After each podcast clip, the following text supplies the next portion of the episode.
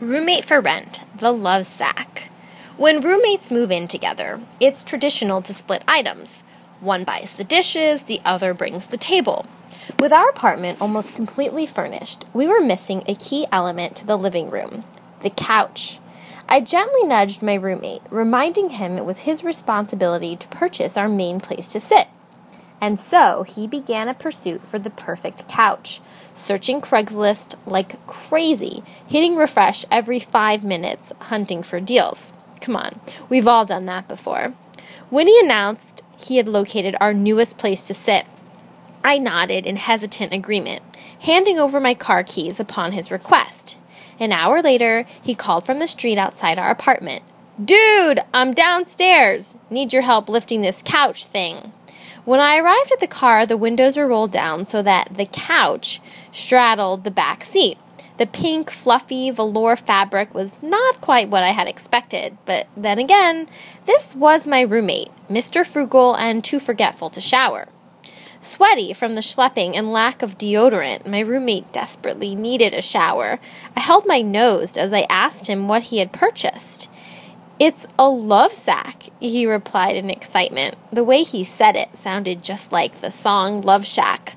Well, technically, it's a couchette, he responded, not skipping a beat. I got it for 50 bucks. He was extremely proud. But given that we were way past college, what would guests in our apartment think of us? I wondered. What would the girls who came over wonder about our maturity level? As I asked more about the origin of his purchase, my roommate recounted the story of the mom who was eager to get rid of this piece of furniture while her adolescent son was away at sleepaway camp. I'm sure he was extremely popular with this couchette already in his bedroom.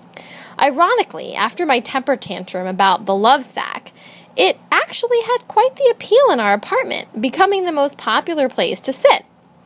A few weeks after we had settled into the place and adjusted to the love sack, we heard a thump when a house guest sat down in it. Unzipping the fabric, we discovered the source of the noise inside was a secret stash of candy. It must have been that kid's before he went off to camp.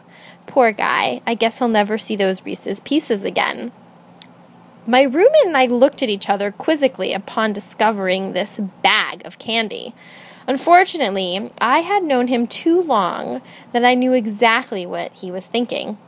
Should we eat it? The medical student in me was not quite into taking chances on candy from the love sack. To this day, I'm still not sure if my roommate actually did.